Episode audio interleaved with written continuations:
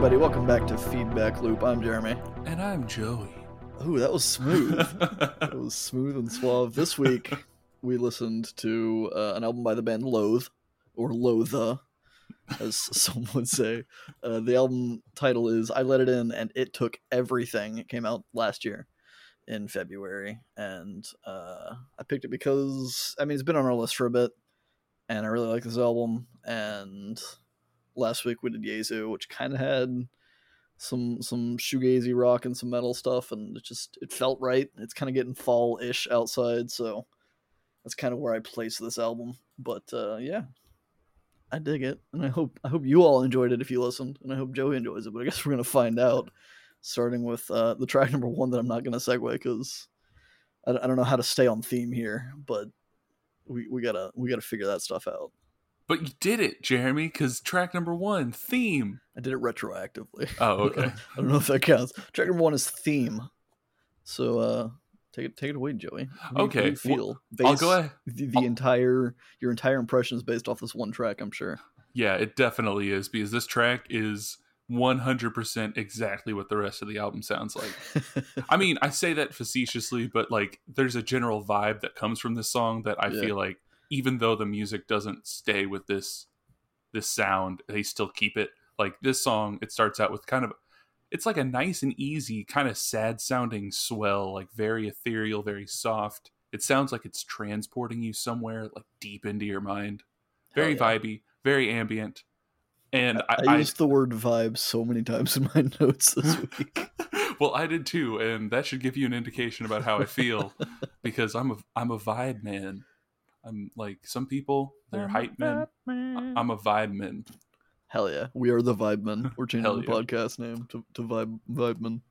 But yeah, it, it's cool. It it just is a like an electronic kind of atmospheric sound scape Mhm. that sets the general tone for the album without sounding really too much like the rest of the album, I guess. Yeah. But And it's got like it's got these weird like uh whale noises in the background. I don't know what what they actually are, but I call them whale noises, which is just kind of like a fun little ambient touch. And then there's like waves crashing on the beach at the end, and then it sounds like someone either closes a tape deck or a door mhm. at the end of the track, which could be taken as two ways. One, it could be that someone is near the beach and has put this in their tape deck and has closed it, or someone has walked into their home from the beach, kind of a thing, and they're closing that door and then starting on their their daily life or whatever. I don't know. I don't really know what context that gives for the album, but uh, that's just where kind of my mind painted the picture. see, I heard rain, and like they were taking Oh. steps Through a door. waves. Interesting. but I don't know. Maybe it is waves. I honestly have no clue. I mean, waves, rain, it's both water. You know, We're Yeah. close enough. Yeah. we wouldn't want like this argument about waves and rains to just like evolve aggressively, become some sort of aggressive evolution until we're just like fisticuffs. Yeah, But- so to avoid that, we should probably talk about track number two, aggressive evolution. I tried, you know. You nailed it. I I I, I, I tried. It took maybe maybe had a second of hesitation in there, but we got there. I definitely did because I wanted to say evolutionize instead of evolve. Yeah, well, so that's that's basically the same thing. We're educated individuals. It's fine. Track number two.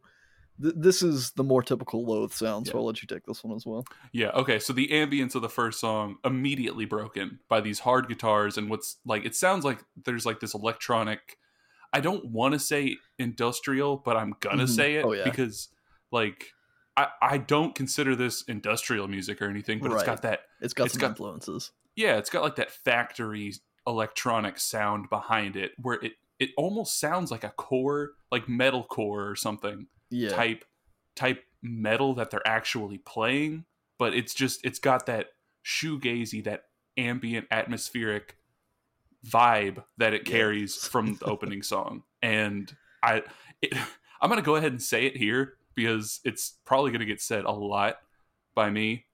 It reminds me of like an alternate universe Deftones. Yeah. That, that absolutely. yeah, like but I fucking love Deftones, so Yeah, it's it's very much like, especially in the chorus of this one, it, it hits that kind of like chill vibe that Deftone hits a lot, and it perfectly accents the the very like loud, boisterous, kind of like the metalcore sound that you that you were describing, and they kind of like blend a lot of those elements together and some of the like industrial things. There's a lot of like electronic instrumentation and some of that whining and stuff, and that's, that's where Loathe really shines.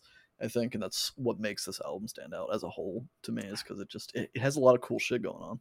It does, and like kind of where Deftones came out of the nu metal type thing. Not that they were nu metal. Right. I know they had a lot of shoegaze influence. They had a lot of like I think you could still call them nu metal. yeah, they get they definitely get put in that bucket a lot. And I mean, they they have like the the disc sc- scratch like vinyl scratch type Yeah. of like like type stuff, especially on some of their earlier stuff that you would put in with nu metal. I feel like where Deftones was kind of like an evolution of the nu metal sound with an extra like experimental influences and stuff. These guys are like metalcore or whatever the newest type of like hardcore metal that's coming Right. out. They're like that to like Yeah. the if I don't know. I don't know how to no for sure. it, I, but- I think you've nailed it. Like there's a lot of bands out there now like architects and and Spiritbox and Jinjer and stuff that that's in this kind of heavier hardcore kind of metal.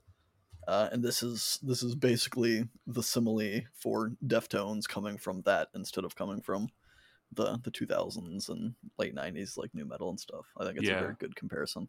Well, awesome, because uh, I like I like what Deftones did with the nu metal roots. I like what these guys are doing with the newer metal roots. Because I mean, shoegaze, it's fucking sweet, dude. yeah as, as i've discovered i really love shoegaze and this album i'd heard before before i really came to that conclusion and i really like this album because i found it uh, i guess last year sometime would make sense but uh yeah it's it's just it's such an interesting quality and and the blend that they have with all of the elements that we've mentioned just kind of come together in a very cool way. Uh vocally like they do a, a mix like of the deftones kind of chill vocals that are very like clean and and melodic and stuff but there's also a lot of that kind of growling and, and stuff from the more modern kind of djent metal and, and whatnot. So you get a good balance. Some tracks are all one or all the other but i think they they use it sparingly and when it's really needed Yeah, they they definitely know how to play with the sounds and know when to pull them out. Lyrically, this like it, it's, it's super vague, to like very esoteric, and it took me a while to try to get any interpretation of what the message here was. I tried like I've been trying to these past few episodes at least not look at because I did notice there were like some interview snippets or mm-hmm. stuff where they explained it. I was trying not to look at any of those yeah and what I generally got, I didn't know if it was somebody trying to pull someone else out of a destructive life or into a destructive life, like addiction, like, Mhm. uh, or just a general, like, bad place. Like somebody's in a bad place and they're either trying to warn people, like, hey, I'm in a bad place.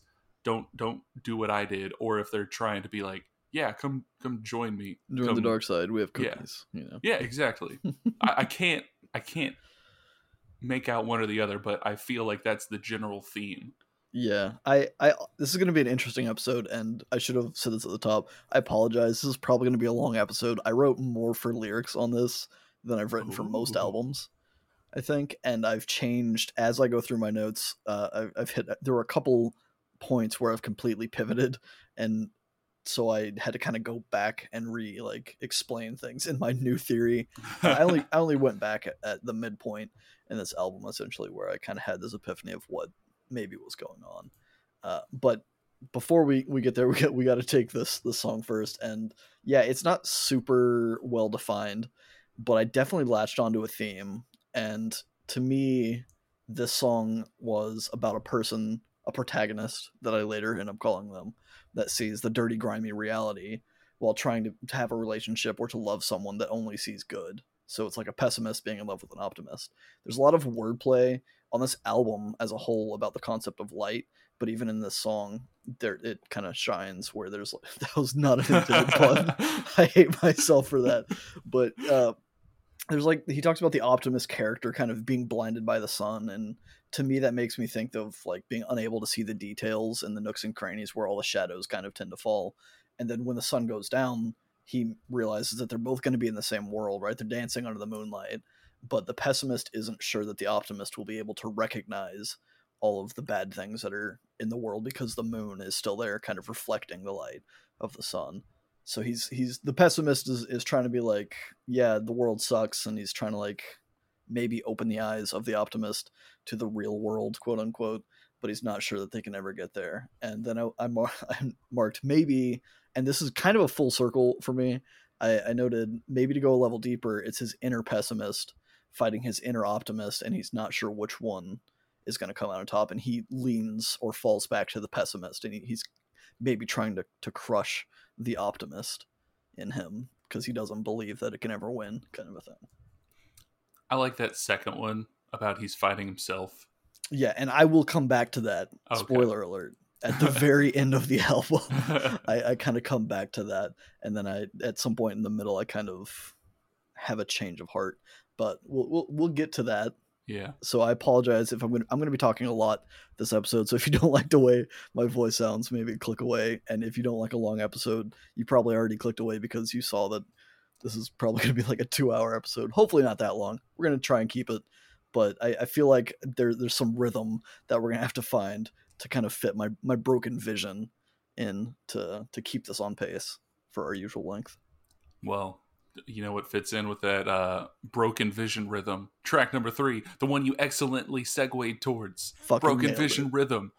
How did you even do that? I was just sitting here looking at the song title like it was some sort of monolith before me, like I was just a peon looking up at the gods. Like, how am I going to decipher this? It's sometimes you just need a broken vision vision to kind of go with it. But yeah, track number three, broken vision rhythm. This one immediately comes in with the heavy kind of djenty core metal influence stuff, but it kind of feels more thrash metal to me than like the the typical modern djent because it's very like upbeat, I guess. Yeah, Uh, there's still some very heavy, thick breakdowns in it, but the intensity kind of just feels different. There's not as many shoegazy chill sections in this one, but it still kind of bathes in the electronic effects that they like to put in, and then it fades out on some ambient effects that lead into the next track, which is something I noticed for the good first half of this album. All of the songs are kind of uh, continuously mixed together so that they kind of blend together, which is very nice. I like it when albums do that. Oh yeah, that's one of my favorite things is like having an album that feels kind of like a continuation of one long song just with Yeah. little bits. It's just it's something great.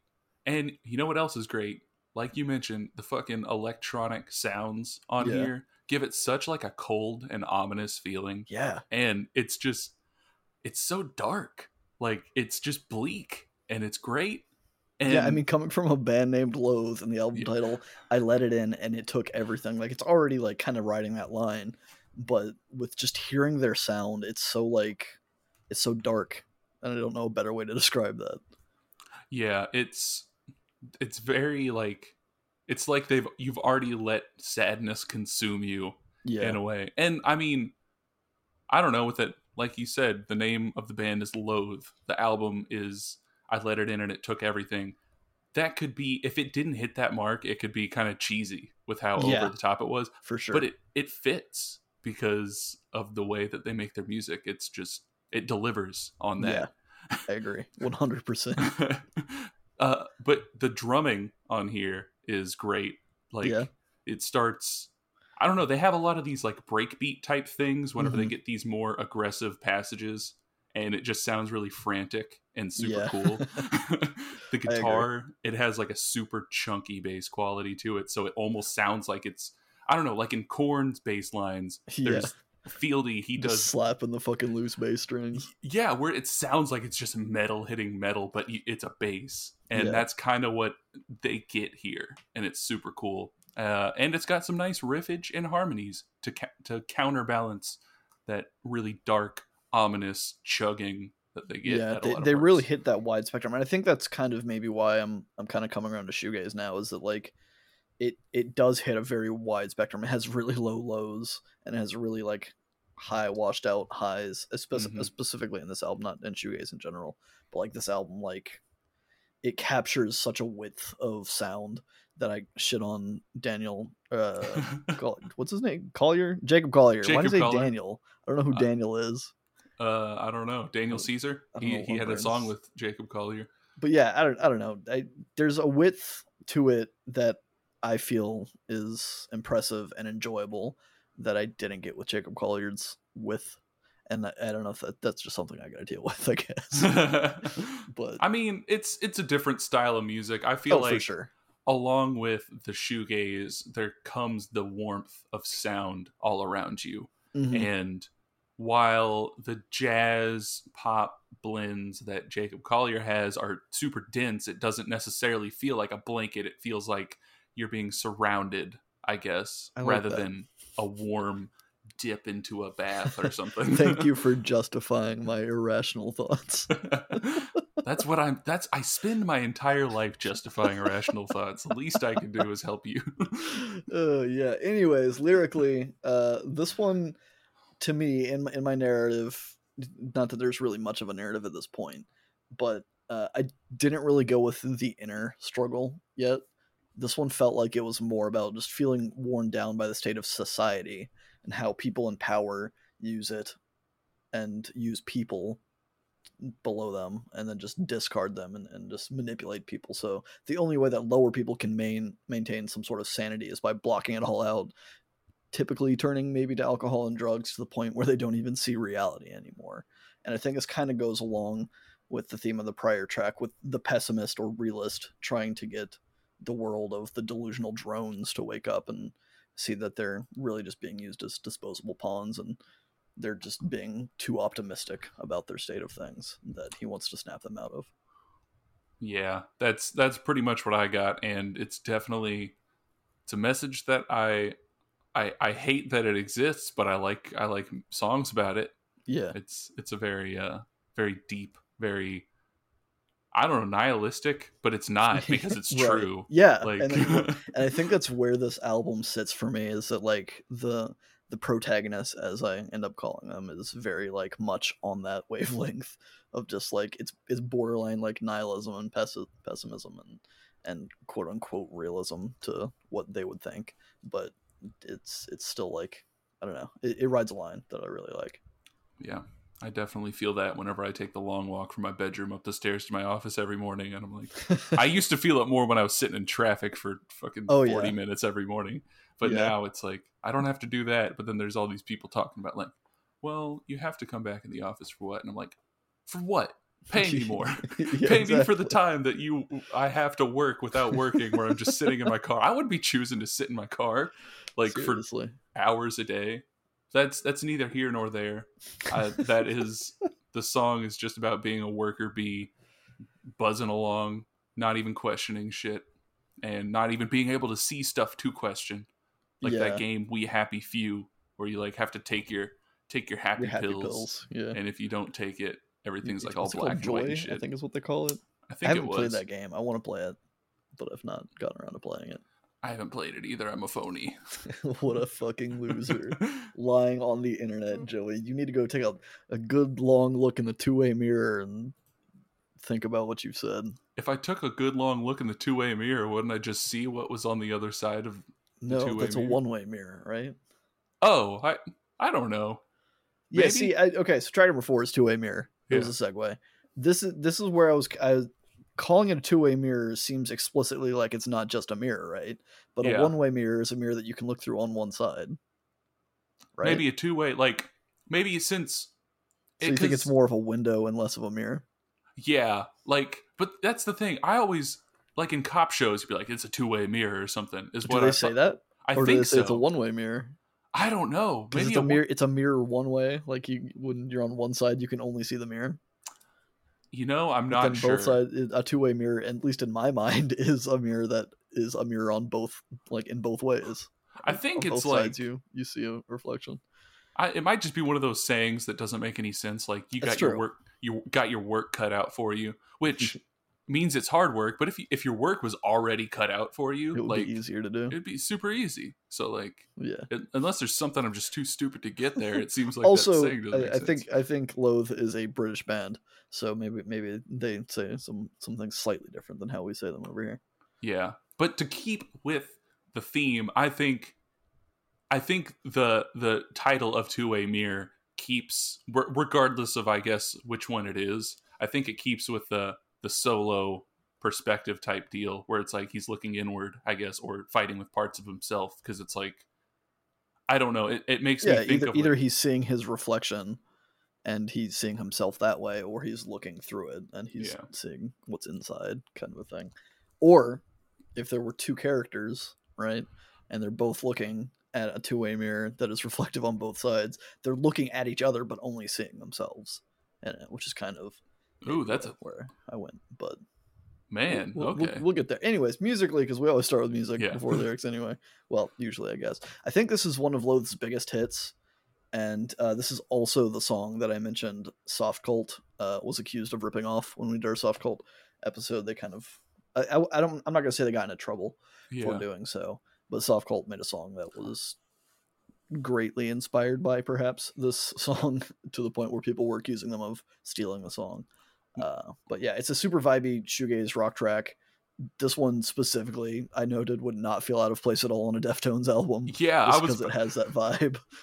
I was about to say that it's like uh, Soft Cult got got ripped on for for ripping off this song, and then it's like this song sounds like it could be a Deftones song. yeah, that's that's why I- I'm not like taking a firm stance on saying Yeah. that Soft Cult was in the wrong. But uh, I think there was there was more reason to suspect Soft Cult in that the like the the chord structures and everything else was very Yeah. similar as well. But yeah, it this one it's a Deftones kind of chill vibe song that I, I really enjoy. About three minutes into the song, the song kind of ends, quote unquote, trailing off with some like ambience, and then there's like a quiet vocal snippet that comes in, and then surprise, it's just the bridge, and then there's the final chorus kind of comes in with a nice bang at the end.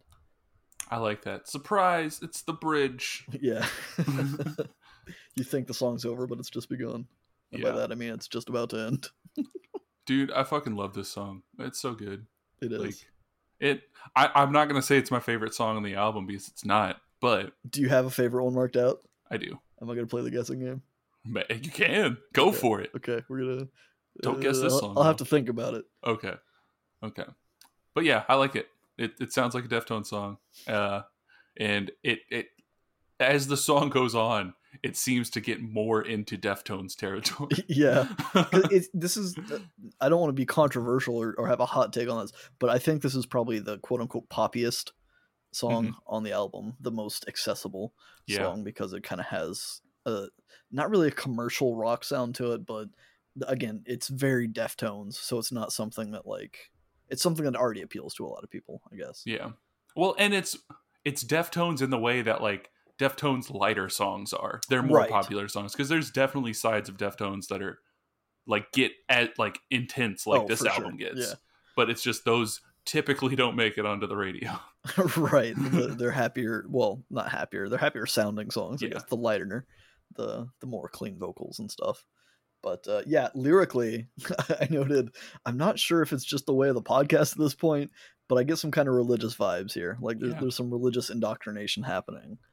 And uh, in my story, at least up to this point, he talks about a, he he had a life that was lived twice, and he talks about hoping to find faith and mimicking others that presumably have found faith, which kind of made me think of like a child being baptized and wanting to be included in something that they don't really understand or believe.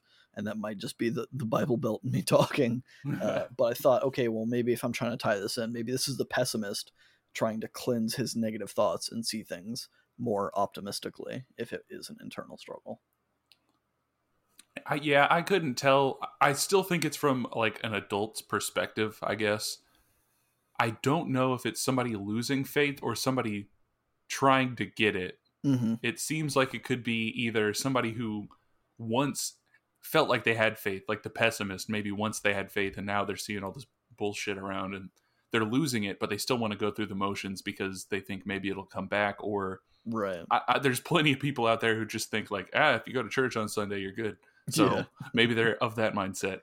And Yeah. it could be the maybe the optimist seeing everybody like he's all about looking on the bright side of things. Like maybe he's discovered this thing that helps other people and he's like, ah, maybe maybe this will help me be able to spread even more positivity or something, but he doesn't he's not fully in it.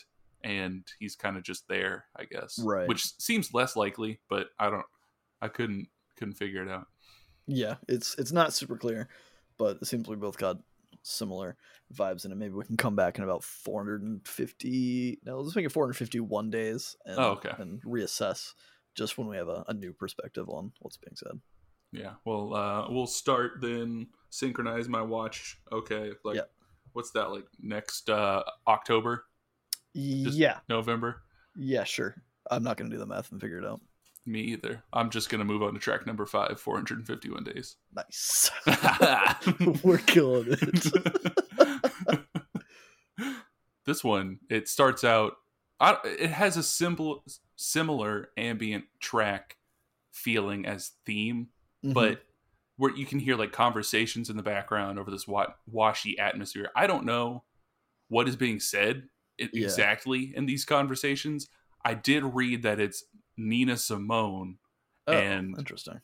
which is super cool because I want to listen to some Nina Simone, and it made me listen to, to some Nina Simone.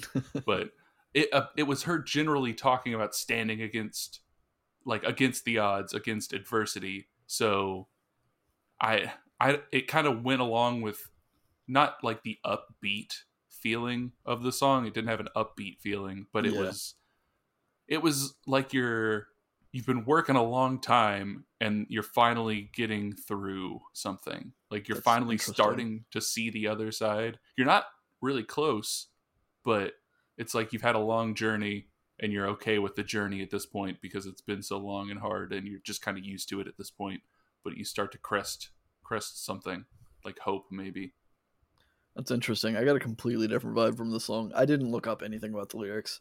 Well, quote unquote lyrics. They're, they're like there's vocal samples in it, but uh, I just I felt like with those kind of like quiet and and muttered like vocal samples combined with the floaty atmospheric music, it kind of made me feel like someone drifting off to sleep in front of a TV, kind of a thing. And it has a bit of a dark tone to it, at least that I got from it. So I, I was thinking, okay, maybe this is maybe not the sleep of rest, but the sleep of death or depression kind of a thing, where he's he's kind of going in the opposite direction of what you were saying, where it, it felt like this is kind of a more permanent, maybe not permanent, so maybe not death, but like it didn't feel like it was a good direction that was that was being represented.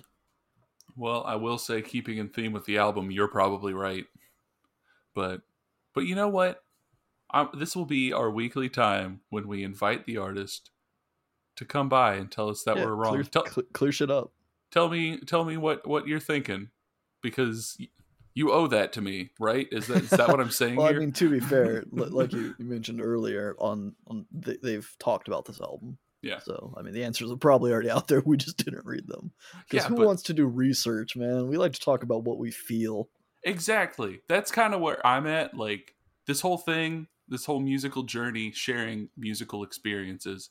It's more about what what we get out of the music Yeah. than what is, I guess, explicitly intended to be gotten out of the music. Right, and it's good for community building. Hey, if you're listening, you know, check us out on social medias. Let us know what you think about this album and the Yeah. songs, because because uh, really though, like that's kind of like that's why we do this, right? Is because not necessarily because we want to learn factually what the artist was thinking, even though sometimes that is very cool and it's fun to do. It's more just sharing music with each other and seeing how our thoughts differ on things like that or how they kind of align and just kind of kind of talking it out. Because you know, sh- sharing is caring. And Sharing is caring. So, Loathe, if you'd like to come on the show, uh, maybe when we're uh, seeing each other in person, we could have some l- nice ambient lighting. It's not going to be too bright. It's not going to be too dark, but it'd be nice to see some, you know, some new faces in the the semi dark darkness. Yeah, and I mean, if we turned the lights all the way down, we'd get to uh, track number six, "New Faces in the Dark," all the dark, all the way dark. All the way dark.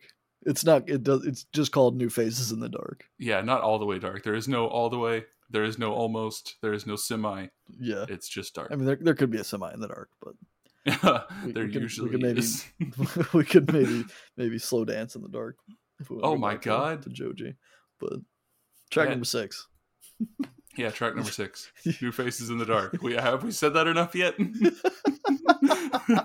Contrasting the dark ambience of 451 days this one starts with a very like bright and high kind of guitar chords that are strumming. It kind of has a frantic feeling to me, and then some ambience kind of slowly f- flows in, and then you get just hammered with the the kind of thick, djenty bass jolt to kind of kick the song off. Um, there's some really cool, like super distorted and robotic filters that go on some of the vocals in the song that give kind of an inhuman quality to the vocals, and it makes me feel like it's an an invasive thought. Perhaps like there's just some voice in your head that's like foreign to you, but it's telling you things. And the clean vocals underneath, supporting the other harsh vocals, just give a lovely effect. Around the two minute mark, the song kind of abruptly transitions into some more like echoey ambience with almost industrial sounds. It's the first call for industrial that I put in my notes at least, and it just feels like I'm walking through like an abandoned warehouse or something, and then it goes right back into the the heavy, intense screaming and metal and stuff, and then it ends super abruptly, unlike other tracks as far, which I've noted were kind of like continuously mixed. This one just kind of falls. Yeah, this one I don't. I guess that's a stylistic choice because this song is just, I don't know, not not choppy in the way that it sounds like nothing is finished, but very like abrupt, just yeah. all through it. and that's abrupt. That's a good good word to describe the song. Abrupt. That filter that they have that you said was robot. It reminded me of like any supernatural show when they have like a demon yeah. on, on it. It sounds like the filter that they put over their voice just very scratchy, kind of like has that echo behind it, or just another where it does like the pitch shift, but still mm-hmm. keeps the original shift or pitch, and yeah. it's just really weird and echoey and grating and growly, and it's it sounds super cool and it I fits agree. the song. so you know, I, I I like things. Who would have guessed? You like things, so it's safe to say you're liking this album so far. Yeah, so far we'll we'll get there when we get there. I'm sure there's going to be a great reveal at the end where you hate this album. Secretly, everything I said it was opposite day. I hate it all. yeah, lyrically, this is the point where I f- acknowledge that like I've been calling them optimist and pessimist, but I feel like at this point it's more of an antagonist and a protagonist and the song seems to be about the antagonist to me where it's she's this two-faced individual that is potentially using the protagonist as a tool in whatever way she needs it at the time because uh, he mentions that she calls upon him to aid her. She calls for help and he abides out of both love and fear should his or should her wrath kind of be pointed at him for failing or whatever. And this is kind of where i was thinking maybe this is still tying into the religious theme, and the antagonist of the album is God, where followers of God love him more than anything, but also fear his wrath more than anything.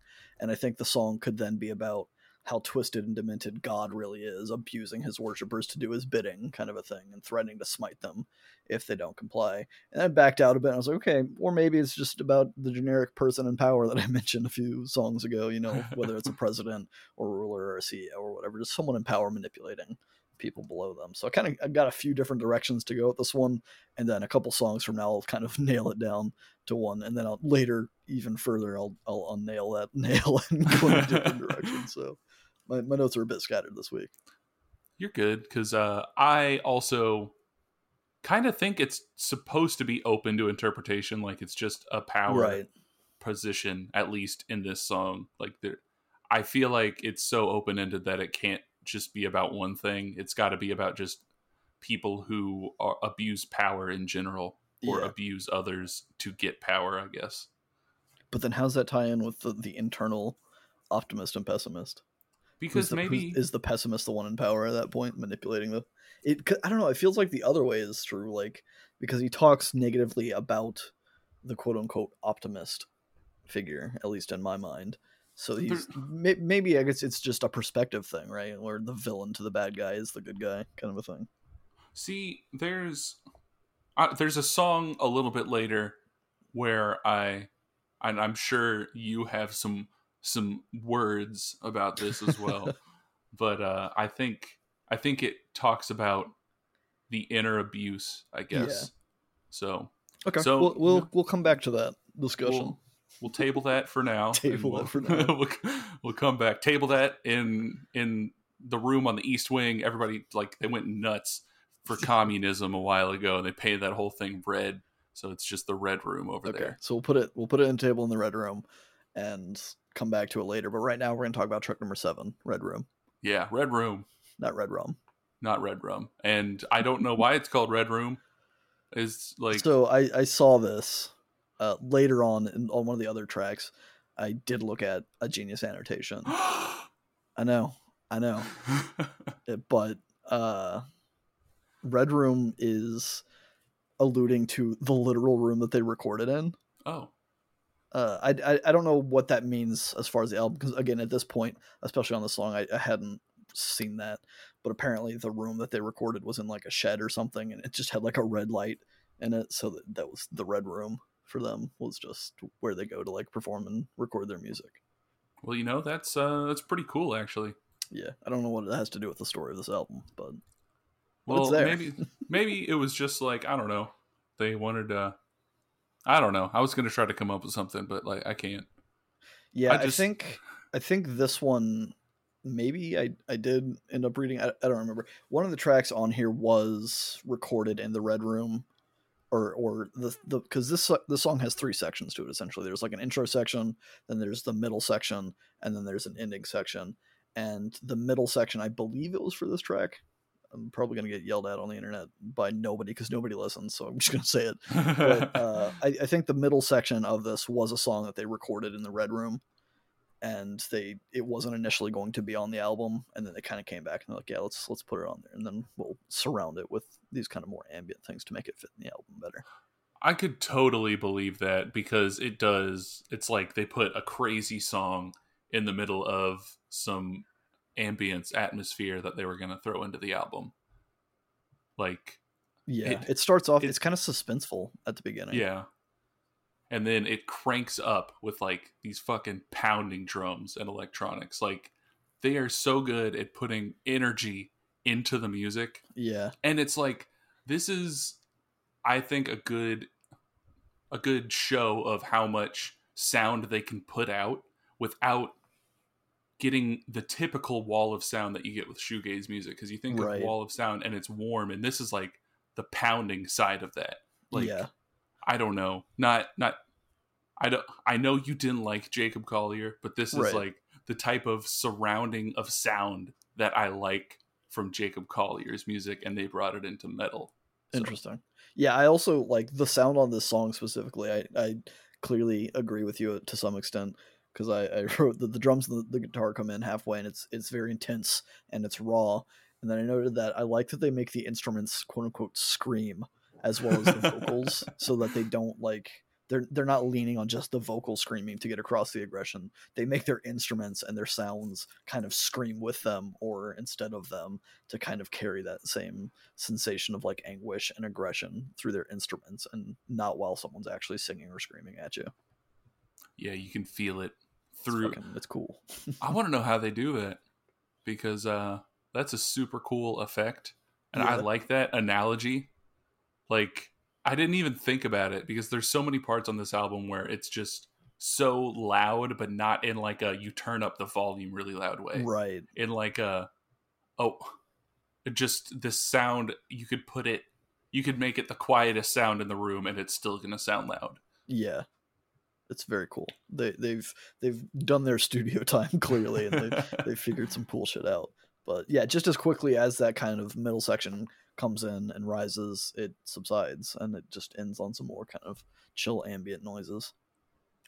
and so lyrically there's only lyrics in the middle section Yes. and there are very few lyrics and i don't know what i, I don't have a through line here Yeah, I you mean, have a through line save me well, it's it's pretty short and vague, right? And especially if this was a song snippet that they had and they just kind of threw in as kind of an afterthought deal. Not that that's taking away from the album as a whole, because I don't think that's fair to them. Because this album's fantastic and I love it. But the lyrics just say lie, breathe, feed, withering and jealousy. Do you believe that it that it was ever worth it? And it repeats that again. But uh I, I don't know, like it's it's so simplistic and vague that it could mean almost literally anything. Like clearly he's targeting somebody and saying that they're a shitty person. So I just kind of painted that person as the antagonist character that I've made, and said that he's just like just not happy with them, and he's he's just calling them out, and that's what I got. Maybe it's the optimist talking to the pessimist, and he's thinking, "Wouldn't that be some shit?" The optimist is the bad guy, the pessimist is the good guy, and the optimist is like, "You're just jealous that you can't see the good things that I yeah, see." and that's kind of what I was getting at. Like it, this whole album, from the the the pessimist optimist character perspective, it seems like the pessimist is the one being abused by the optimist in some ways, and that's why it, it's kind of interesting. And it's also why I changed it from pessimist and optimist to uh, protagonist and antagonist kind of a thing, with the optimist being the antagonist, despite optimism generally being the, the happier, lighter side.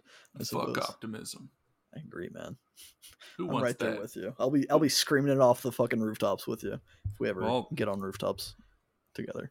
Sta- standing on the rooftops, ready to fall, talking about track number eight, screaming. Yes, not the Rise Against song, Ready to Fall, but track number eight, Screaming. Is that song called? What's that song called? Is it called Rooftops or Ready to Fall? I think it's called Ready to Fall. Okay, because I haven't listened to Rise. it might be a uh, subtitle thing. It might be like rooftops parentheses Ready to Fall kind of a thing. Okay. I just remember seeing so many montages on early YouTube of like people Like sniping on Call of. Duty. Yeah. Just like, bam, we're shooting people, mm. standing on the rooftops, ready to You talk shit, man. I love that album. Maybe. Oh, maybe- it's a good album. wait. I don't It's even know if that's the album. I, don't know. We're, we maybe we'll do a Rise Against album at some point. maybe I have a soft spot for some of their older older albums. But track number eight, screaming. Screaming. That's not, what it's I'm not- called. I'm not going to scream it at you, but That's good because then you'd have to edit it. I'll just slap a compressor on it and hope it works. but yeah, this one's another less heavy track. It's just kind of got this good groovy rock feel to it. It's got some nice fuzzy guitar, the very clean drum sound. I, I love the sound of the drums on this album. The the vocals are very reverby as expected in this kind of music, and it's just chef's kiss kind of a thing. Chef's kiss. The harsh mm. vocals do still show up, but the music doesn't really change to reflect it as much. It, it doesn't get like to that djenty level that the other songs have been. Uh, there's a lot of vocal layers that I noted in this one that are, he, they do a lot of background vocals where they're like oohing and awing, and it's just it adds so much texture to it. That's just it's beautiful. It's fantastic. Yeah, it makes me want to see kind of how how it would look to put it into like audio software or something. right. like how many- individual tracks. Yeah, that I feel like just mixing this would take years, but it's worth it because it sounds super cool and it it reaches kind of that Deftones general direction that Mhm. we had on like Two Way Mirror, but it doesn't it doesn't hit it as close. It sticks more to their style, I think. yeah. Like he's got um some of the reverby vocals that you would hear on like a Deftone song or something, but he has some a more powerful, clean, clean voice in this Yeah. one, and I really like that. I like his voice like that. I mean, I like I like his screaming, his growls, his everything else, but that voice right there, it was nice to see come through as like something truly their own. It, it felt like a, a big moment whenever I heard it, and I don't know why it stuck out so much to me. Yeah, I mean, th- this is one of my favorite tracks on the album. I, I don't know if I have a favorite track on the album per se, but this is one of them for sure. Because like, a, it's the longest track on this album, but it doesn't it doesn't feel like it. it. It's not like a negative thing to say that it's worth every second of the song. I just it's it's so good.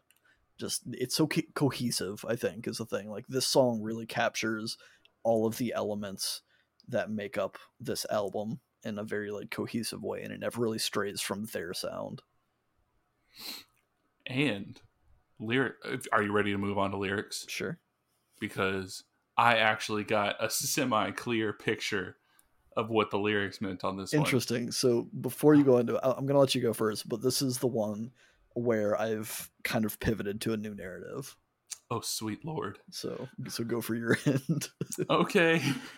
Um so I got it what I got from the song was like trying to distance yourself from a situation and trying to see the gray area, not just black and white, which kind of the black and white to me represented the internal struggle that this person is seeming to have the two sides of themselves the protagonist antagonist Mhm. and they're trying to find a middle ground like to it seems like a lot of this album is vaguely talking about a big event or a big i guess lifestyle their lifestyle being fucked over by people in power and they're Yeah. trying to remove themselves from how emotional that the pessimist feels towards it where they're like this is fucked up. This is crazy. I can't how can i live with this? And they're trying to like remove themselves from those feelings to be able to maybe see a way out maybe see a way that both sides of the brain can work together to see a way out or just to see it in a more i guess logical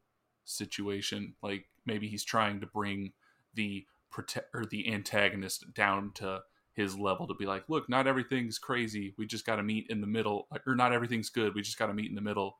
And the optimist is like not everything's super shitty. We got to meet in the middle.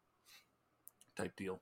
Yeah, I can totally see that, and it's not super far off of anything that I've written for any of the songs at any point in this, this thing.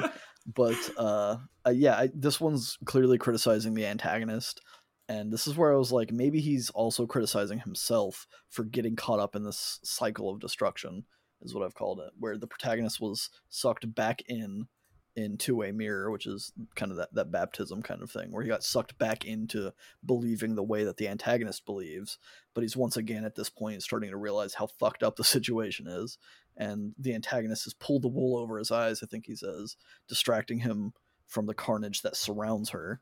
Because I think I'm pretty sure he starts calling her out at some point, but uh, he he's he's starting to see through the wool that she's pulled over his eyes, and he he's at the end he kind of cheekily I think this is what my interpretation was. He he asks her to put the wool over his eyes again as he leaves because the song's about him kind of leaving and distancing himself because he just wants to forget that all of this has happened and that he he just wants to put it behind him even if that means kind of pulling one last delusion onto himself. What with that being said, I've kind of like retroactively went back and bulleted very brief points about the other tracks that kind of fit that. So at the beginning, aggressive evolution is him seeing the truth. He's he's outside of this loop of this destructive loop or he's seeing the destruction for what it really is. And then in Broken Vision Rhythm, he's getting intoxicated to kind of forget reality because of how shitty it is that he's now that he's seen the truth, he's trying to just like dissociate from it in a way. So he's getting intoxicated. And then Two Way Mirror comes in and it's he's being born again, perhaps in the antagonist's faith. Because he was intoxicated in the prior track, it's easy for her to kind of loop him back in because he's kind of feeling numb. He's kind of looking to get away from seeing the truth. She's bringing him back into the fold and saying, okay, like now you're coming back. 451 days is just kind of that ambient warm wash of serenity kind of a thing coming over him where he's just subdued. And then New Faces in the Dark comes in. The antagonist is using the protagonist as a pawn again, but the pawn's not realizing it at this point out of love and fear. And then Red Room, the protagonist starts to wake up and he's starting to call her on her bullshit. And then you come to Screaming, the protagonist realizing that he was duped and he's starting to run from the cycle again. Damn. So it's, it's just kind of the cyclical nature of him like seeing the truth, realizing that shit sucks, so he's kind of like intoxicating himself to forget that, and then getting pulled back into the the delusion that the optimist character or the antagonist character seems to have. And then slowly waking up and seeing that it's shit again and then repeat kind of a thing. Man, you know, I didn't fully believe you whenever you were like, I put a lot more thought into the lyrics. Yeah. I, I, I I, don't know "Oh." why. It just there were there were so many things that I was that I guess because a lot of it was vague, I was there were several potential theories in my mind, and then as I got more detail, it, it was more like confirmation for some theories and refuting of other theories at, at points, I guess. But don't worry, it all goes out the window at some point. Toward- yeah. Towards the end, I, I don't know. I don't know how it is with me. I, I don't know how it is with you, but it's fucking my my notes are all over the place.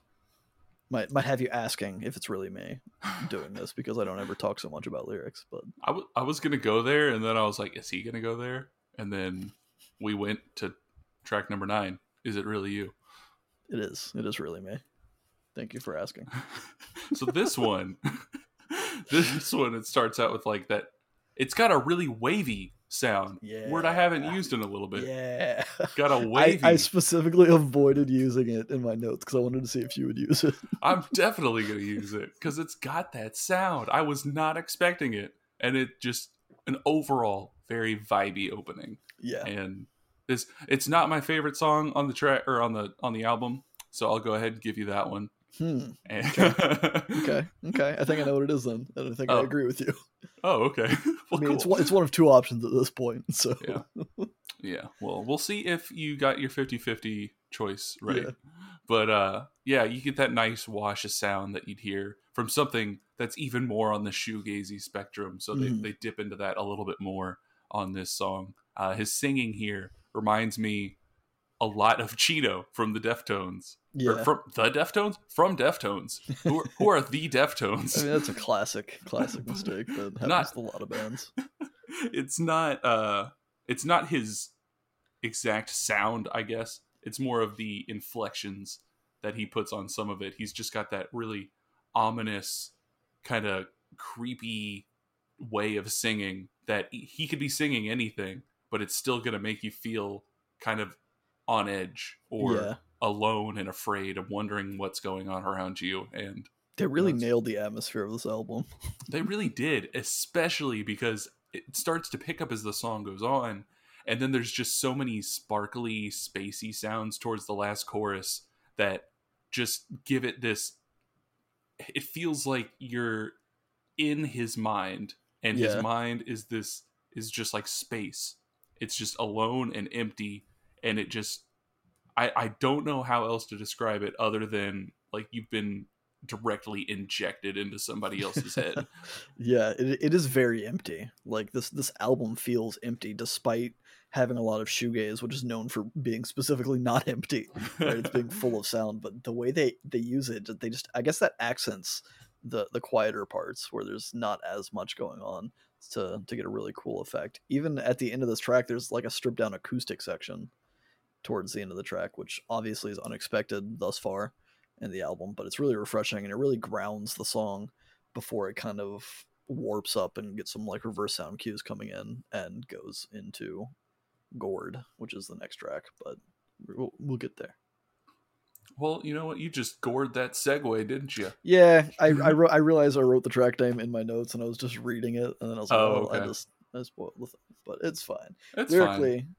Uh, in trying to fit the themes that i established in the last track i felt like this is the protagonist now has good distance from the antagonist right? He left in the last track and he's looking back at her and he can't believe that she's become or he can't believe what she's become if i could read my own notes or what he's seeing her as. He's devastated. He misses her to some degree because it was kind of like this warmth like and again i'm using her as a kind of a vague antagonist figure maybe not like a literal woman kind of a thing. Uh, and he's possibly yearning to return to what he left. Uh, and it seems, at least in this one, it seems more of like a romantic on again, off again relationship kind of a thing. But that could also be kind of metaphorical for someone losing their faith, like you mentioned earlier. Yeah, this one I got kind of the same general vibe, related more to the person they were in power that they were previously talking about, who kind of has that abusive relationship with them. Just that general person, and like it seems to talk about their relationship with that person, where yeah, they're they have their distance now, and they're just kind of reminiscing for the what they remember in their like what their brain is telling them they remember about like where you have that to to I guess relate it to a relationship like that moment where you meet someone you're kind of still in that early stage where everything's fucking like new and crazy and you're Yeah. you're like going outside of your comfort zone whatever like you all are going out and doing crazy shit and you feed like when two i guess toxic people or whenever somebody knows how to manipulate that type of feeling can right. get can just i don't know you fly away together and implode and Yeah. that's kind of what I don't this- remember what element is. We've talked about this before, where I, I think you you mentioned something about like two two people that are so angled in such a way, I guess, makes the highs super high, but with that, the lows are super low, kind of a thing. And at least with with this song and this album in the context, it seems like the highs are kind of starting to wash over the lows, where you're only kind of focusing on the highs and you're kind of missing that. Yeah, you got to chase. You're chasing the dragon, except yeah. the dragon is a relationship or uh, an, an abusive just power struggle, I guess. Yeah, very very unclear. This album's very vague, and I think that's why I wrote so much about it. Well, I'm glad you wrote a lot about it because I I was just over here fucking in the dark, like like I I can't understand what's happening. My brain's too small. I can't think of. well, there is a lot of dark on this album. There's also a lot of light on this album. Eh, I think that's a theme that maybe I clung to too much, perhaps but I feel like maybe it was intentional that they they included a lot of darkness and light like imagery in, in their lyrics. But uh, since I've already gored the segue to track number ten, we're gonna we're gonna move right on to track number ten, gored. Gourd, not like gourd, like uh like an acorn squash. Oh like... yeah, I didn't even think of that. Looking at the word, I, I never would have thought, thought that was like yeah, gourd as in like stabbed, impaled. Yeah, ripped the entrails a, out of with a bullhorn or something. Yeah, but not like a bullhorn, like the thing that makes your voice louder, like like a literal bull's horn. Anyways, track number ten, G O R E D, for full clarity. This one returns to the aggression. We've had a few tracks where it's more of the kind of shoegazy rock stuff, but this one kind of comes in with some industrial, super distorted guitars that make some like whining machine like noises that are kind of cool. The drums kind of slowly plod through it, and the vocals rise up, creating this great build for the first minute of the track before breaking into the, the quote unquote song.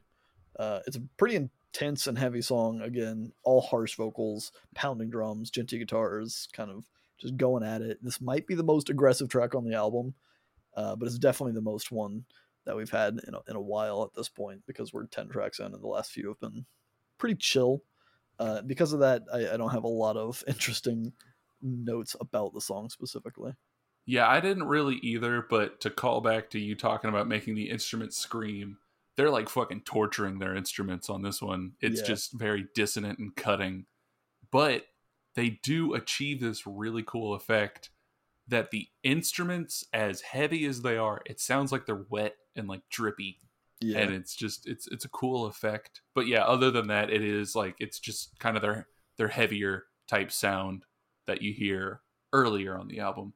Yeah. But uh, this one, I don't know if it's supposed to be about like an actual physical manifestation of a beast, and like that's what they're, I guess, comparing this other person to, or if it is comparing it to some form of like mental issue like anxiety or depression for like I don't know if it's from the if we're going with the pessimist optimist deal if it's from the pessimist like not knowing how to I guess compartmentalize heavy depression or heavy anxiety about mm-hmm. the world and comparing it to being gored by a beast right. or if he's talking about I don't know her or it or whoever this other person is comparing them to the beast.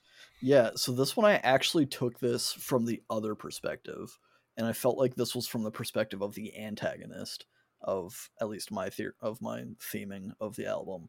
And it made me kind of wonder like maybe all of the harsh vocals in this album are the antagonist speaking to the protagonist. I don't think that's actually the case, but the thought did cross my mind. Uh, but in this one, it seemed like the antagonist is now kind of hunting the protagonist down and trying to destroy them for getting out of the loop that they were stuck in. Right? If the if the protagonist was, you know, in love with this being or way of life or its religion or whatever, the antagonist was kind of swaddling them in. The protagonist broke out and has run away at this point, and this is the the antagonist kind of coming back to hunt them down and kill them for thinking that they could get away and spread the truth about what the antagonist really is kind of a thing.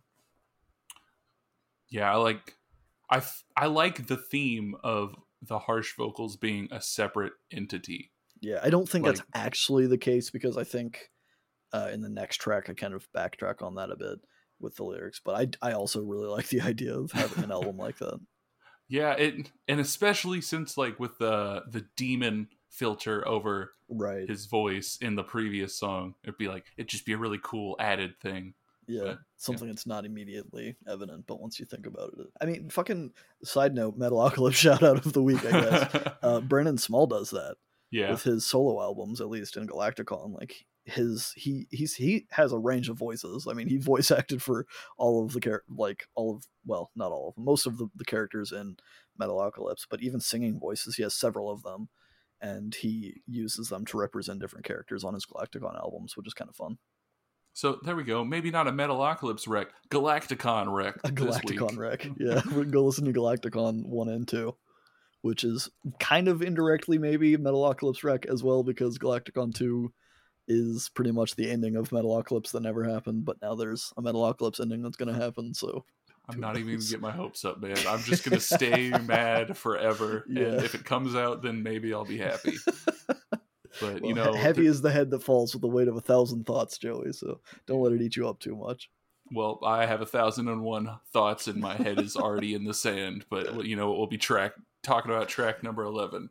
Heavy is the head that falls with the weight of a thousand thoughts. Man, Jeez, that's what a- is this? A mid two thousands emo record? I'm just surprised I segued it so so easily without thought. But I mean, I guess it is. I guess it is a complete thought in itself, so Yeah. it's easy to work in, as opposed to you know 451 days is not really a, complete thought. But uh, yeah, blast beats immediately, just pounding the shit out of the intro, and it, this one gave me Deafheaven vibes, yeah, right? Because it's just like this wall of sound that you've described it as. Uh, the gritty ass bass kind of comes in and it leads into the first verse, quote unquote. And the song is again just another really intense song, and I don't know how to describe it outside of that. And then the outro is just kind of like I, I really like the outro on this one because the guitars kind of just sustain for a while, and then it slowly fades out as some like ambient noise kind of rises up in its place, and then it's followed by like another acoustic little section. Yeah. This song, it's just super cool. I mean, the Deafheaven vibes are real at the beginning. Yeah, and they do that style like really well because you you can kind of hear stuff similar to it in the music hmm in other songs, but this is the I think the only track where he nails like the vocals for that style of music Yeah, yeah. in the intro as well, and he's just he's really good at it. Like they could totally do a whole album like that, and I'd I'd buy it. I would actually buy that. I would I I pay for Spotify. I would buy that album. I don't know if you But- would, Joey. I don't believe you. Well, you know what? I talk a lot of game and I have none, so maybe I wouldn't. but yeah, it's just it's a super cool and then it turns into the kind of more metalcore style that they have and kind of it kind of flirts that line where you it it lands in a spot where you can kind of hear the newish black metal shoegaze influence Yeah, and the more djent metalcore type influence. And it just it, it's a nice mesh of both of those. And then yeah it ends on some like creepy warped sounding voices followed by that nice acoustic guitar piece. Yeah. I think it's so like it's so interesting that they decided to include acoustic guitar pieces within such a like heavy metal and electronic and industrial kind of album because it's it, it's just it's something that you don't hear often if ever in like modern metal. Yeah. Nobody nobody uses acoustic guitars. Like Grandpa's fucking grandpa's guitars. guitars. There's your metalocalypse reference. But yeah lyrically uh this one is where i'm like okay well maybe the harsh vocals specifically aren't the antagonist but i'm kind of questioning the antagonist as a whole at this point in my notes where it, it- the song seems like the protagonist was at rock bottom at some point. He was overwhelmed with depression and anxiety and when he called out for help nobody was there to help him. He calls out the whole world i think in the song or all of earth or, or something. I don't remember what he says specifically. But then it seems like the antagonist was a character that had shown up and began to help him at least he thought that was what they were doing but really they just took advantage of him and it sent him farther into depression kind of a thing. And the antagonist at this point is beyond saving in his eyes because they kind of like they came to him when he was low offered help but then spat in his face with it kind of a thing. And he's just like no fuck you. You're beyond saving. You know it at this point. Because like at, at some point in the song he says you missed it your ticket to heaven. No window that tempts you to the other side. So like they're not even tempted to be a good person is what he's saying essentially like you're not going to heaven. You're going to hell. But not only that like you're not even trying to get into heaven. There's nothing in heaven or hell. There's there's no reason for you to try to do anything at this point. You're just evil kind of a thing.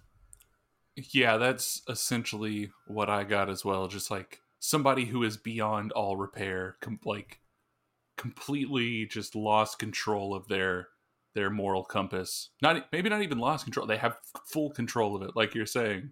Yeah. and they're just they're not. just choosing to be assholes. I'm gonna be a fucking dick because why not?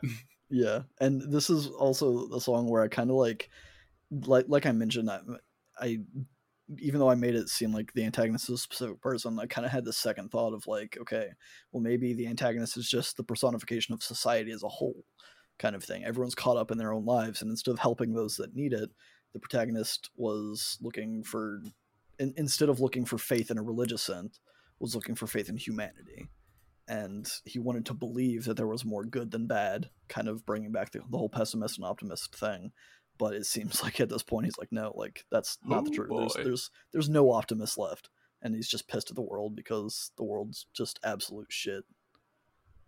Yeah, well, you know, um, I I can't say I blame you for thinking that way, Mister Pessimist. But there there is there's there's some good in the world. Why there's not? some but There's there's some. also a whole lot of bad Well, you know what? There's there's enough good for me if I just stay in my house forever and Yeah. never come out and never have to deal with anything. And all of my cartoons are happy. I never have to see another. I never have to see a sad cartoon on my TV because I have Netflix. I get to choose what I want to watch. that's true So but i mean you i like watching sad cartoons yeah, me too. But track number twelve is called a sad cartoon. I, I it didn't is know what else to indeed say. also this is this is my gamble here because there are three tracks left on this album and i've not guessed your favorite track so it's it's either this one or it's the final track Are- my are you- are you opinion, go- and i'm gonna go out on a limb i'm gonna say it's this one is this it is. It is this one, okay and with a little bit of mix of the next one as well. sure yeah they're they're one cohesive unit in my mind so But yeah, this is a really good song. It's super cool. It's i agree just- this might be my favorite I, Well, this is one that I noted that this is one of my favorite tracks on this album, but I think if I had to pick one, I would probably pick this one as well. well, I I'm gonna go out and uh, stamp my seal of approval on this one and pick it because it just starts off with that reverby clean guitar, then leads into a big distorted sound. Like the riffage here reminds me of something straight out of like the late '90s, even. Yeah, and I like it and just the whole ambience of the song. Not even just the sounds in the background, but just the general feel that they get to pour out of their instruments. it- yeah, seriously. It sounds very starry when the verse is happening, like you're out outside there's not not necessarily twinkly, but it's like you can hear the night sky above you. Yeah, and it just then it gets broken by this intense choppy guitar in the chorus and pre-chorus. And the washed out vocals give a super fucking cool effect during Mhm. the bridge. And ah it just, Just- the yeah. vibe the vibe the vibe is off the charts on this one for sure. We need to get a new vibometer because ours broke from how vibey this song is. But yeah, mm-hmm. like everything you said, I'm I'm with I'm 100. percent We're in church. I'm just going, Amen. You know, amen brother but like yeah seriously it go it has such a like dark direction to it but it still keeps the floaty softness and it's just it's such a joy to listen to this song and the next one as well but it, it's just it's so pleasant. Everything about it is just it's it's gorgeous. I love this track. Gorgeous. It's gorgeous. What so what do you think this song's about? Because i kind of got a i kind of got an idea but i want to hear yours before okay so i think can this one mine. judging just by line length or the number of lines i think i've written more for this song than any other song. Oh. But uh, so this song I feel like is a letter of reflection to the antagonist that that the protagonist is writing. The chorus demonstrates that the antagonist made it seem like the protagonist was in control of the situation and that it was his choice to come back to the warm safety and ignorance in the light. Again, kind of tying into light and dark because they play with a lot of like light jokes, not jokes, wordplay, I guess. But uh, he's acknowledging that there was some appeal to her beauty to of of that warmth and safety, but it seems like he's prepared to stay away from her at this point. He's kind of breaking out of that cycle where normally he would go back. Uh, he invites her to see things outside of her perspective, which again is the light, and comments that by the time he she, that she does or is able to kind of step outside of her own perspective, he'll be gone. I really like the bridge in this because he talks about swirling colors.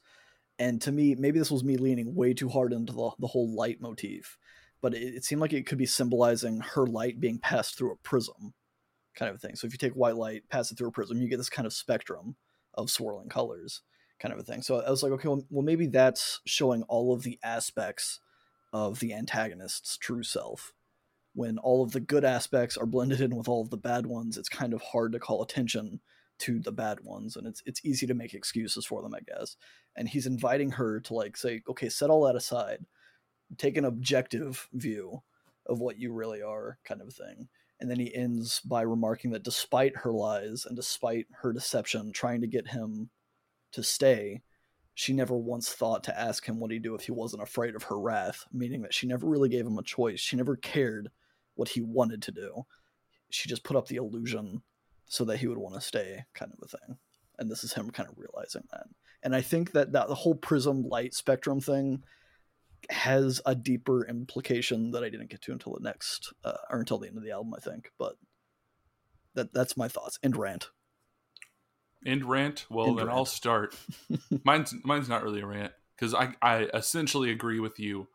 This just with the thought that this song is where i really started to dig into the i guess the two sides of the same coin like Mhm. the the mental struggle Yeah. of different parts of yourself where it's like you have a part of yourself that's just beating the shit at like manipulating the other part of you which could be I guess categorized as anxiety, social anxiety. Like even in the in the first verse where in bloom you sing such beautiful colors, what a shame in this world that beauty alerts the others. So it's like maybe you can even know your strengths or you can know something good about yourself and that manipulative part of yourself will still find a way to make you suppress it. Be like Mhm. you don't do it because well then everybody's going to be looking at you or whatever and you know how anxious you get whenever you're in a social situation or just like general thoughts like that like those invasive thoughts and Yeah. that's kind of the i guess the the duality there where in, i guess instead of another person it's just yourself trying to i i guess manipulate yourself into submission to yourself. I don't know but no like I, I agree with you. I, I think you hit the nail on the head and i kind of came to that conclusion in the last track. It took me a little bit longer to get there but i agree. I think in in the last track i kind of noted that the antagonist isn't any one of the things i had suggested. It's just it's himself and his internal anxieties and issues that he's maybe projecting onto ideas like religion and relationships and society to kind of help him process things in a more tangible manner perhaps where like he he's the optimist inside of the pessimist you know? The pessimist sees the light as an attack on the comfortable darkness he's used to and he's so good at like quenching the light and dismissing it as irrational or even hostile so he kind of ends up running back to the darkness because it's just what he's familiar with. Yeah you always run back to what you're comfortable to yeah which is uh it's a pretty sad cartoon re- reprisal yep, it is a reprisal of that said sad cartoon. yeah track number 13 is a sad cartoon reprise Yeah, and this is why I added this onto saying last track. These these two tracks are my favorite, I guess, because I Yeah. like the way they flow I mean, into they're, they're both titled a sad cartoon. Clearly, it was one idea. They just split it up for an unknown reason. so they could keep uh, "Screaming" is the lo- longest song on the Yeah. album. That's why they did it. yeah, they didn't want to want to outlength screaming. But yeah, this one it's a perfect outro track to a sad cartoon. Like it it it has some calm, spacey synth ambient stuff that just gives everything time to kind of settle down and sink in, and it feels like this is kind of the end before the end, kind of a deal where there's there's some sort of resolution being achieved here. yeah, this one at first, whenever I started writing notes for it, I thought I caught a glimpse glimpse of like a slightly hopeful sound coming through, almost a little staticky. but I the more I think about it, the more I wonder how true that hope is, or if it's just like bittersweetness Yeah. coming through. Because I, I after I I thought that after having heard the last song is when I changed from hope Right. to, but yeah, it sounds trembling and nervous, so I didn't know if it was hopeful to be like maybe something good will happen. But then yeah, it, it does seem that way. It kind of has this like the, the like you mentioned earlier in the album, this kind of like hopes on the horizon kind of a thing. Yeah. Like you can see it. It's there. You're approaching the goal. You're approaching the good. But you're not quite there yet. Yeah. And why would anything ever be good, anyways? I mean, I let it in and it took everything, so it's all just shit, anyways. Yeah, it is. And I think he discusses that a bit more in the next track. Track number 14, I let it in and it took everything. Ha ha ha ha. That's the name of the album. we nailed. Pretty much every segue. I just want to acknowledge that because that never happens. Dude, we're getting we're getting decent. Mad decent, We're man. That's mad decent. that's a Diplo, hook us up. Sponsored by Diplo. Yeah. But yeah, this one it starts with some very like dark and creepy guitar effects, and it kind of reminded me of Slipknot's Point Five Mhm. album that we talked about, just because it's so like ambient and creepy in some way that I can't really define. Uh, the vocals are very quiet but clean, and they feel like they're more of a texture than what vocals usually are, being like a prominent thing. And then the song kicks in with the drums, and I just I really enjoy the sound of this track as well. It has kind of all of the staple sounds that we've heard throughout the album, and it just kind of ties everything together, solidifying the album as a whole as like a, co- a cohesive piece of work. I think there's a very like empty, quiet section in this around like three and a half minutes, three forty-five ish, and it's just so like spacious and echoey, and there's not a lot of sounds filling it. So I just kind of feel like I'm floating through a big open room, and then it kind of ends. This is my only gripe with this this album is that it kind of ends feeling like it's going to continue into the next track. Like it, it's it's it doesn't really resolve things in the way I was expecting, and I think it, it was probably intentional. I mean, I guess it was 100% intentional because they did it. I I don't know what I would want the ending to sound like, but because like even the song title is I let it in and it took everything and it has an ellipses after it, meaning that like it's not the end of the thought of the album of the song. It just kind of like drifts off, and maybe maybe it drifts off into the album we're doing next week. Maybe not. oh, maybe it does. I I hope it does because that would be great. But so yeah, you you you summed it up because this this song sums up the album. Like it is I I guess a really good representation of this whole entire album. That that cool effect they have on the guitar at the beginning makes it sound so clangy. It sounds like I guess industrial since Yeah, I've I've used sure. that before so I'll use it again. but yeah, I mean, the vocals don't really sound like the Deftones type sound anymore. Like it seems like this one, he's definitely leaning into. Not that he's ever trying to emulate Deftones, but there just are certain parts where it comes through a lot, and I'm sure they were a huge influence on these guys Sure. but he really I, I like his i guess super original vocals a lot on this track i guess. I, I don't know. I don't know what i'm saying here. It's i'm trying to say that i like the originality of this song. So I, i'll just say that then because that's what i'm trying to say. But I, I like the It- way you said that. Lyrically, I already talked about pretty much what I had on this when we talked about uh, a sad cartoon. So if you have any lyrics things you wanna you wanna go through real quick, go for it.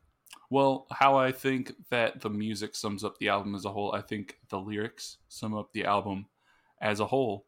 Really, kind of just it completes the whole story where it's talking about, I guess, this person, this entity, these thoughts, this part of himself that have been he he he was opened up to them. The fragility that comes with letting someone or something in, and then the fragility being shattered like you're just shattered whole because of that the the reason the pessimist is a pessimist is because of the feeling that they are describing in this song i guess Hell yeah. I agree with you. It's it's fucking it's a wild trip, this album. I like it, and clearly, clearly you like it. Well, you know what? I hope I like the next album too. Yeah, some just one thing before we get to that. I, I was just sitting here while you were rambling on, and I was totally listening to what you were saying. uh, on Genius, I, I clicked on the uh, the final tracks lyric notes, uh, and they have an about thing here, uh, which I've not read prior to this, but I was reading it while Joe was talking because I'm a terrible co-host. Uh, but he said, but it says, "I let it in and took everything." Is the deconstruction of safety. The record title itself is said to evoke varied thoughts and feelings depending on what perspective it's viewed from. It being enigmatic and non-descriptive could be many things for many different people.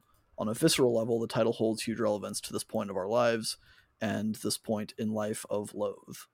To us, the song provokes feelings of tragedy, dismay, and defeat, not one to be tied into the norm of a happy ending, whereas in reality, the completion of the record throughout everything is a happy ending for them. So it's it's kind of like pretty much everything that we we've talked about about like it being intentionally vague and applicable to things and having different perspectives on the same thing apparently intentional. So they fucking crushed it. Hell yeah, they did. We uh we we don't get a lot of things, and we got these things. we got these things. So Loathe, if you want to come on and pat us on the back, you know, you can do so. But we don't need your opinion. We've clearly nailed it. We figured your album out. Checkmate. We know everything there is to know about it. what do you say when you're Australian and you get to leave a restaurant? don't even don't do this to me, Joey. Checkmate. Uh huh. That's yeah, I heard you say checkmate, so I had to say it. Yep, that's why I knew where you were going. that's why he's gonna make a checkmate thing out of this. Anyways, next week we're we're doing another Loathe album, and it's not one that I loathe. Well, what is it then? It's the things they believe, which is the follow up album to this. Again, I think I mentioned this last week. We're doing two weeks of Loathe. I'm not 100% sure if the things they believe is supposed to be like a double album, like the second album of this series kind of a thing, but I think aesthetically it fits. The album art leads me to believe so as well. They both came out within like a year of each other, so I I, I consider them one thing, despite some differences that are going to be very apparent. I did you get a chance to listen to this earlier, Joey? The album? Yeah, the album we're doing next week. No. Okay, because I, I, for I guess behind the scenes, I wasn't sure I'd be able to record tonight, so I told Joey to go ahead and listen to the next week's album if he uh, wanted to get a head start on it, just in case. I I would be doing that right now if we weren't recording, Jeremy. well, we are, and boy howdy, it's been an hour and twenty minutes. I knew it was going to be long. that wasn't so- super long though. Yeah, Like we, we I mean, we, we did work. it's it's semi long, I It- guess. yeah, I mean, I guess it's not. It's probably not the longest one we've done, but no, the longest is Neutral Milk Hotel. Two hours because I get it? to talk about somebody Good lord. reading a book. Well, now I don't feel so bad anymore. But yeah, next week we're doing the next album from their discography, which is the things they they believe. Uh, I really like that album as well, and I think in conjunction with this album, it'll have some interesting discussions, hopefully. But uh, if you guys liked this episode, liked this album, let us know in the comments. Hit us up on Twitter, Facebook, social media, Instagram. I think we're we're there too. Yeah, I guess we have to be. Uh, but yeah, leave leave us some thoughts. Let us know what your perspective on this is, what your your aspect of your prism kind of shines through on, the, on this. Lights. Still, still forcing the light thing here in our in our ending thing. But uh, whatever you do, stay in our feedback loop. Spooky.